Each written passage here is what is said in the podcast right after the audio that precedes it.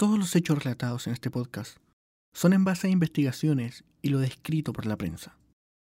Los relatos son crudos y reales. Este podcast es para mayores de 18 años. Se recomienda discreción.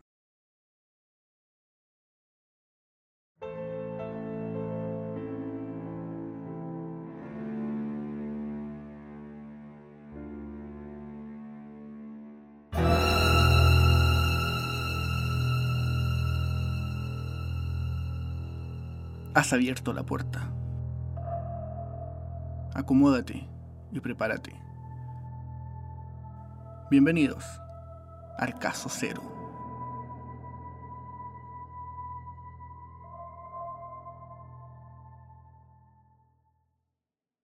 Hoy debo hablar del psicópata que se ha puesto de moda. Pensaba hablar de él más adelante, pero la contingencia y la serie de Netflix me lleva a pasear por la vida y obra del caníbal de Milwaukee. Nadie más que Jeffrey Dahmer. El caso de Dahmer es curioso en la parte psicológica.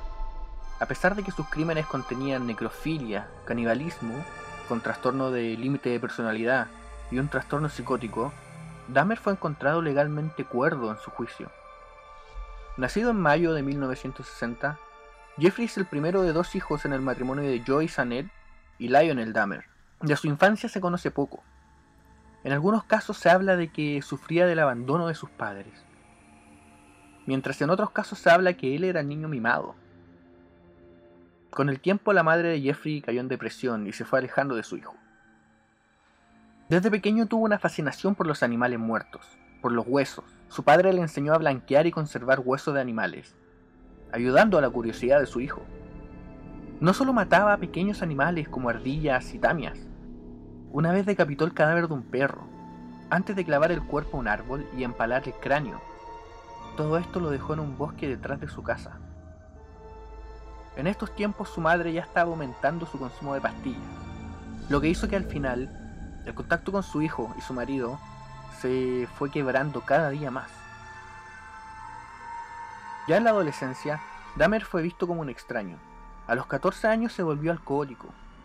Tenía en su chaqueta siempre una petaca de whisky que llevaba al instituto. Lo llamaba su medicina. Dahmer no llamaba mucho la atención. No era un superdotado en notas. Jugaba tenis y tocaba en la banda de su instituto. No fue hasta la pubertad donde descubrió una parte de él. Descubrió su homosexualidad. No se lo contó a sus padres. Al principio de su adolescencia tuvo una breve relación con otro hombre. Por lo que se sabe, nunca llegaron a tener relaciones sexuales. En palabras del propio Dahmer, luego de esa relación, comenzó a fantasear con la dominación y el control de sus parejas, mantener total dominio. Sus fantasías masturbatorias evolucionaron gradualmente hasta centrarse en el pecho como su foco de deseo. En su mente mezclaba el masturbarse junto a la disección de cadáveres. A los 16 años, Dahmer tuvo la fantasía de dejar inconsciente a un joven que corría en las cercanías de su hogar. Quería noquearlo con un bate de béisbol y luego abusar de él mientras estaba inconsciente. El día que lo tenía todo preparado, el corredor no pasó por el lugar. Dahmer admitiría luego que esa fue la primera vez que tuvo el deseo de matar. El alcoholismo de Jeffrey se hizo mucho más fuerte con los años. Luego del divorcio de sus padres, Jeffrey se quedó un tiempo con su padre y luego con su abuela. Dahmer cometió su primer asesinato en 1978. Luego de su graduación, Jeffrey recogió a un autoestopista de 19 años llamado Steven Hicks. Dahmer lo atrajo a su casa con el pretexto de beber unas cervezas. Hicks, quien había estado esperando que alguien lo llevara en la carretera con el objetivo de ir a un concierto de rock, aceptó acompañar a Dahmer. Según Dahmer, ver a Hicks con el pecho desnudo al lado de la carretera despertó sus sentimientos sexuales. Hicks era heterosexual, entonces Dahmer sabía que toda insinuación sería rechazada. Tras varias horas de hablar, de beber y de escuchar música, Hicks quería irse, pero eso no estaba en los planes de Jeffrey. Jeffrey lo golpeó con una mancuerna de 4 kilos Cuando Hicks cayó inconsciente, Dahmer lo estranguló hasta la muerte con la barra de la mancuerna. Luego lo desnudó y comenzó a tocar su cuerpo. Sintió el pecho de Hicks y se masturbó sobre el cadáver. Al día siguiente Dahmer diseccionó el cuerpo de Hicks en su sótano. Enterró los restos en una tumba poco profunda en su patio trasero. Varias semanas después, desenterró los restos y separó la carne de los huesos, y los disolvió en ácido para tirar posteriormente la solución por el retrete. En 1987 Dahmer conoció a Steven Tuomi en un bar, y lo convenció de que fuera con él al Hotel Ambassador de Milwaukee. Según Dahmer no tenía intención de asesinar a Tuomi, solo quería drogarlo y acostarse a su lado mientras exploraba su cuerpo. A la mañana siguiente, sin embargo, Dahmer despertó y encontró a Tuomi tumbado bajo él en la cama, con el pecho aplastado y con moretones. Le salía sangre de la comisura de la boca, y los puños y un antebrazo de Dahmer también tenían moretones. Posteriormente declaró que no recordaba haber matado a Tuomi. Para deshacerse del cadáver, Dahmer compró una gran maleta en la que transportó el cuerpo a la residencia de su abuela. Allí, una semana después, separó la cabeza y los brazos y las piernas del torso. Luego fileteó los huesos del cuerpo antes de cortar la carne en trozos, lo suficientemente pequeños como para manipularlos. A continuación, Dahmer colocó la carne en bolsas de plástico para la basura. Envolvió los huesos dentro de una sábana y los hizo astillas con un mazo.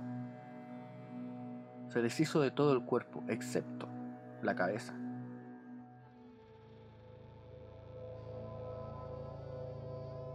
Por semanas Dahmer conservó la cabeza de Tuomi envuelta en una manta, para luego hervirla en una mezcla de Soilex, un detergente industrial, en un esfuerzo por conservar el cráneo, que luego utilizó como estímulo para su masturbación. Finalmente el cráneo se volvió demasiado frágil por este proceso de blanqueo, por lo que Dahmer lo pulverizó y se deshizo de él. Tras el asesinato de Tuomi, Dahmer comenzó a buscar activamente víctimas, la mayoría de las cuales se encontraban en bares gay o cerca de ellos, y a los que solía traer a la casa de su abuela, para posteriormente drogarlas y así mantener relaciones sexuales con ellas. Una vez que dejaba a su víctima inconsciente con somníferos, la mataba por estrangulamiento. Dos meses después del asesinato de Tuomi, Dahmer se encontró con James Dockstator, de 14 años. Dahmer atrajo al joven a su casa ofreciéndole 50 dólares por posar desnudo para unas fotos. En su residencia mantuvieron relaciones sexuales antes de que Dahmer drogara a Dockstator y lo estrangulara en el suelo del sótano, para posteriormente dejarlo ahí durante una semana antes de desmembrarlo de una forma muy parecida a como lo hizo con Tuomi. Para deshacerse de los restos del cadáver, los trasladó a un contenedor de basura, excepto por el cráneo, que hirvió y limpió en leje antes de que observara que se había vuelto demasiado frágil con este proceso, por lo que terminó pulverizándolo dos semanas después. El 24 de mayo de 1988, Dahmer conoció a un hombre de 22 años llamado Richard Guerrero, fuera de un bar gay llamado The Phoenix, Dahmer atrajo al joven a la residencia de su abuela, aunque el incentivo en esta ocasión fueron 50 dólares para que simplemente pasara el resto de la noche con él. Dahmer drogó a Guerrero con somníferos y lo estranguló con una correa de cuero, para posteriormente practicar sexo oral con el cadáver. Lo desmembró a las 24 horas de asesinarlo, tiró de nuevo los restos a la basura y conservó el cráneo, antes de pulverizarlo varios meses después. El 23 de abril, Dahmer atrajo a otro joven a su casa. Sin embargo, después de darle a la víctima un café con drogas, la pareja escuchó a la abuela de Dahmer llegar. Eso fue lo que salvó al joven de un destino cruel. Dahmer optó por no matar a esa víctima en particular, sino que esperó a que quedara inconsciente para llevarla al hospital general del condado. Luego de todos estos asesinatos, su abuela ya no quiso tenerlo en su hogar. No le gustaba la forma de beber de Jeffrey. No le gustaba su alcoholismo las compañías masculinas nocturnas tampoco ayudaban, y menos el olor nauseabundo que salía del sótano de la casa. Dahmer encontró un apartamento dos días después de mudarse. Jeffrey fue detenido por drogar y acariciar a un niño de 13 años con la excusa de tomarle una fotografía desnudo. El padre de Dahmer consiguió un abogado para su defensa. El 30 de enero del 89, Dahmer se declaró culpable de los cargos de agresión sexual en segundo grado y de seducir a un niño con fines inmorales aunque la sentencia no se daría hasta mayo. Dos meses después de su condena, y dos meses antes de su sentencia por la agresión sexual, Dahmer asesinó a su quinta víctima, un aspirante a modelo de 24 años llamado Anthony Sears, a quien conoció en un bar gay el 25 de marzo del 89. Según Dahmer, En esta ocasión en particular no buscaba cometer un crimen. Sin embargo, poco antes de la hora de cierre esa noche, Sears simplemente empezó a hablar con Dahmer. Jeffrey atrajo a este último a la casa de su abuela, donde ambos practicaron sexo oral antes de drogarlo y estrangularlo.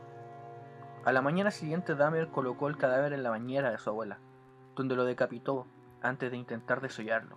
Despojó la carne del cuerpo y pulverizó los huesos, que tiró a la basura. Según Dahmer, Sears le resultaba excepcionalmente atractivo, y fue la primera víctima de la que conservó permanentemente alguna parte del cuerpo. Conservó su cabeza y sus genitales en acetona. Los guardó en una caja de madera que luego colocó en un casillero de su trabajo. El 23 de mayo del 89, Dahmer fue condenado a 5 años de libertad condicional y a uno de reclusión en un centro penitenciario, con permiso para trabajar a fin de que pudiera conservar su empleo. También se le exigió que se registrara como delincuente sexual.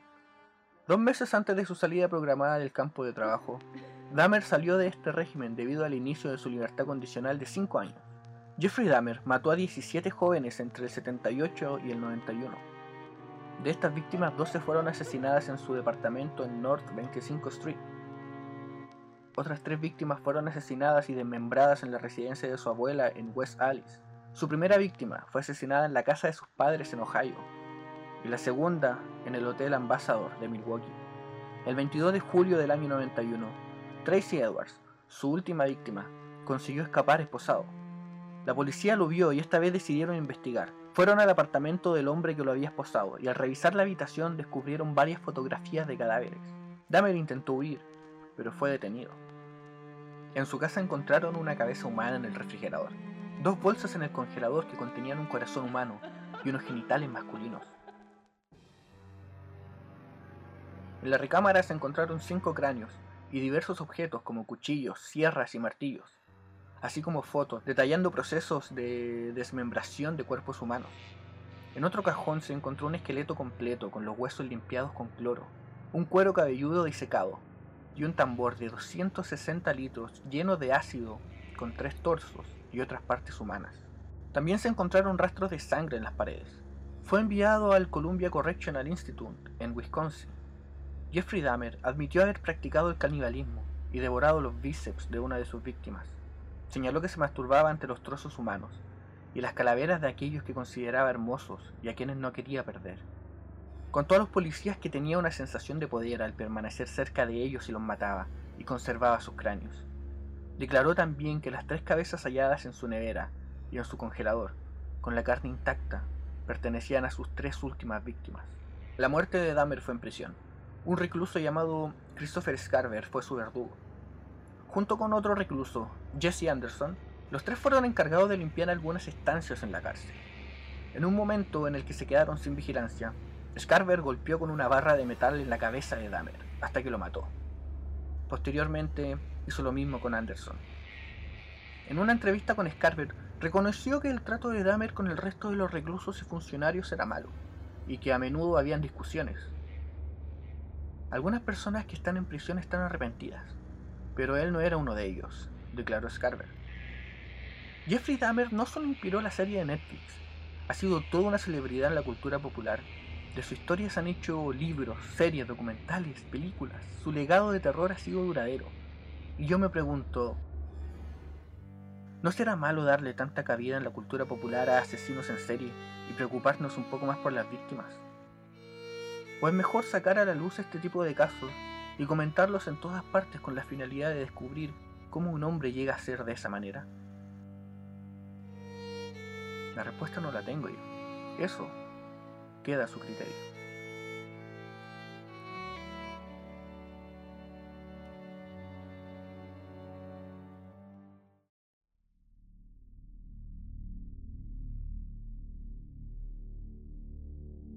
Gracias por escuchar el Caso Cero de hoy. Recuerden seguir la conversación en nuestro Instagram, Caso Cero Podcast. Si tienes YouTube Premium o prefieres esa plataforma, búscanos en nuestro canal Caso Cero Podcast. Por hoy se cierra la puerta, pero pronto nos encontraremos en un nuevo Caso Cero.